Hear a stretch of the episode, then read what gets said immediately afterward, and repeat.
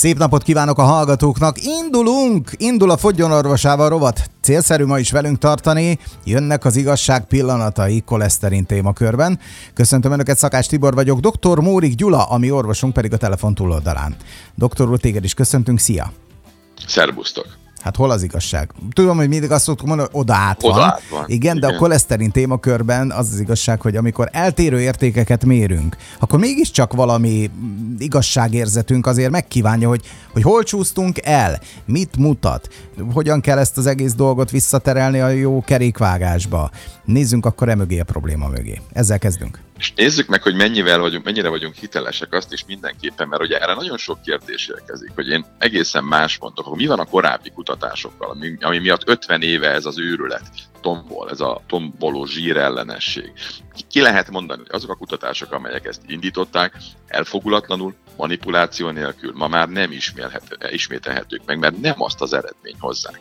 Tehát meg kell mutatni az igazságot, és, és akkor az is egy fontos kérdés, hogy mindig feljön, hogy akkor, akkor az ajánlásokban miért nem ez, a miért nem ezeket alkalmazok. Én azt gondolom, hogy ezt már megbeszéltük. A jó kérdés az az, hogy mind kell változtatni, mert ez az egész fontos, hogy mit nézünk rosszul. És minden, amit most hallani fognak, az tudományosan igazolt, hogy ezt a divatos kifejezést használjam, ez evidence-based medicina. Tehát ez nem valami, doktor bácsi okoskodik a rádióban, hogy, hogy nagyobb legyen a hallgatottság. Ezek tudományosan bizonyított orvosi tények. Ebből a megközelítésből nézzük, hogy milyen hiteles bizonyítékaink vannak.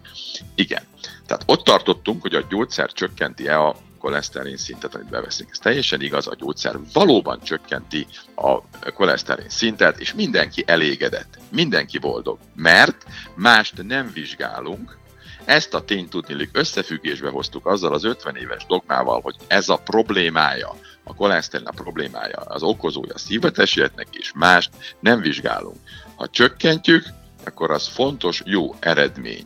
Igen, de ez már viszont nem igaz. Tehát az igaz, hogy csökkenti a gyógyszer, de az, hogy ez nekünk jó eredmény a, a szívproblémák és egyéb problémák megelőzését, az már egyáltalán nem bizonyított. Tekerjünk vissza ugye? egy hetet körülbelül, ugye te mondtad azt, hogy a hírnök a koleszterin, ami mutatja azt nekünk, hogy valami rendellenesség van a szervezetben, ezért a koleszterin megy segíteni, hogy ezeket a rendellenességeket kijavítsa a szervezet. Tehát pont nem Igen. a hírnököt fogjuk eltüntetni, meg leütni, meg elcsendesíteni, hanem adunk neki enni, helyel kínáljuk, tehát köszönjük, hogy van.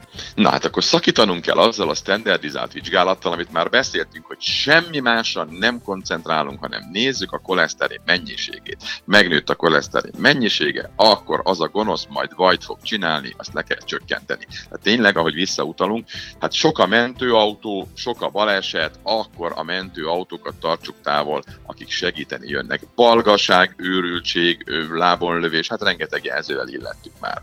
A kérdés feltevés helyesen nem az, hogy magas-e a koleszterin, hanem hogy milyen a koleszterin összetétele. Sokkal, de sokkal részletesebben kell megnézni, azért, mert jött egy levél, jött egy üzenet, jött egy figyelmeztetés. Akkor olvassuk már el, könyörgöm, pontosan, hogy mit üzen a szervezetünk ezekkel az értékekkel. Ugye van egy durván 5-2-es, kicsit ide-oda változik különböző laborokban egy határérték összkoleszterinre. Akkor azt mondjuk, ha valami 5-ös vagy 4-9-es, akkor az teljesen rendben van. Nem igaz. Ez ugyanúgy lehet káros, mintha valakinek esetlegesen 6-os, 7-es, 8-as, az meg lehet totálisan egészséges. Hoppá! Hoppá, hoppá, akkor, hoppá, akkor hoppá, milyen hoppá. összetevőket kell nézni? Milyen hát arányban? Ez az, az, ha önmagában nézünk egy összkoleszterint, azt a hajunkra kenhetjük, abból semmit az ég a világon nem látunk. Akkor azt kérdezhetik a hallgatók, hogy akkor ezek nem számítanak? Dehogy nem számítanak, a számok számítanak, amiért eredmények számítanak. De mely eredmények? Nagyon lényeges, hogy a számok mit jelentenek a valóságban, és mire kell figyelni. Mik a valósan káros hatások, mennyiségek, amik ellen harcolni akarunk a szív problémákat okozó valós gondok ellen kell harcolni, és nem a mentőket, a villogó autókat kell távol tartani. Rossz asszociáció, hogy a koleszterin a probléma, és akkor, amikor szerencsétlen jön segíteni, akkor őt onnan el kell takarítani. Mi a valósok? A krónikus gyulladás, az inzulinrezisztencia, az oxidatív stressz. Tehát vannak az okok. Krónikus gyulladás, inzulinrezisztencia, oxidatív stressz. Ezeknek egyértelműen és igazolt kapcsolata van a szívbetegségekkel. Ez meg már nem kérdés, ez bizonyított valós evidence-based tény. A koleszterin legfeljebb ezekkel mutat összefüggést, és nem a problémával. Érthető? Hogyne. Na akkor nézzük már meg, hogy mi mindent kell egybe vizsgálnunk ahhoz, hogy értékeljük a szervezetünk üzenetét. Tehát, kedves hírvivő, ne csak azt az egy mondatodat vegyük figyelembe, hogy magas a koleszterin. Magas.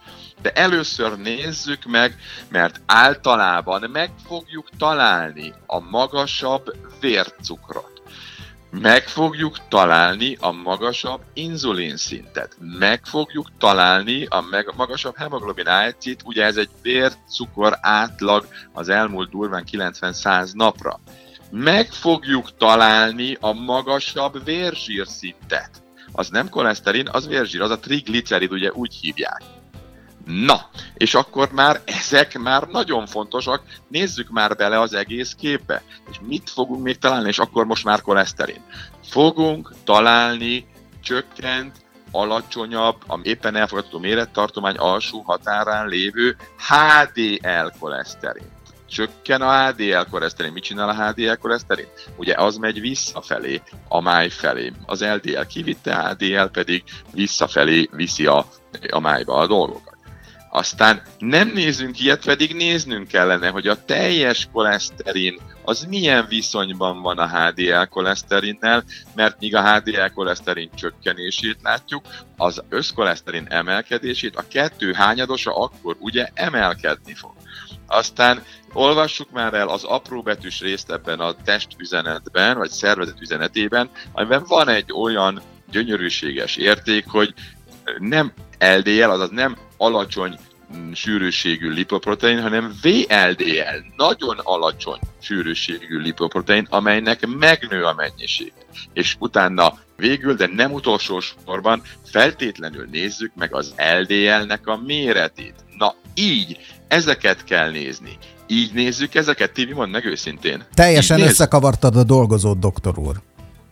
Nem ez volt a célom, hogy összekavarjam, de ha ezt így nézzük, és ezeket a paramétereket együtt vizsgáljuk, mhm. na akkor meg tudjuk mondani, hogy baj van-e, és mi a baj a koleszterinnel mert a koleszterin szint jelzi azt, hogy a vércukor terhelés az megnövekedett, nagyon nagy mennyiségű szénhidrátot teszünk, nagyon komoly problémákat okozunk.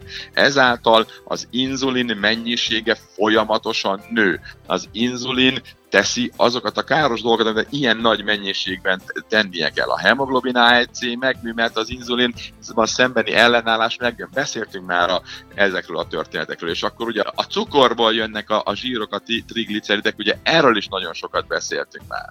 Ez a folyamatot már jól ismerjük nagyon-nagyon-nagyon sokat beszéltünk róla. De a többi pontról nagyon sokat kell beszélnünk, mert azt gondolom, hogy arról, hogy arányt vizsgáljunk totál koleszterin, HDL, esetlegesen HDL koleszterin, triglicerid, hogy egyáltalán előkerítsük ezt az eleddig az ismeretlenség homályában üldögélő valós jelzőt, mint a VLDL, hogy rámutassunk arra, hogy az a szerencsétlen LDL, akit egy kalap alá veszünk, hogy ott minden egyforma, ott azért óriási különbségek vannak LDL és LDL között. Tehát lesz dolgunk holnap is, nagyon-nagyon fontos dolgaink lesznek, és megint csak azzal tudom zárni a beszélgetést, hogy na ezek után jól tudsz aludni, akkor aludj te, hogy holnap fenekestől felforgatunk mindent, az egészen biztos. Igen, most már minden nap ezt szoktuk csinálni, de különben én ezt bírom, úgyhogy maradjunk egyelőre ennyibe. A holnapi viszont halása mindenkinek, holnap folytatása következik. Köszönjük, doktor úr. Szép napot, szia! Szerbusztok!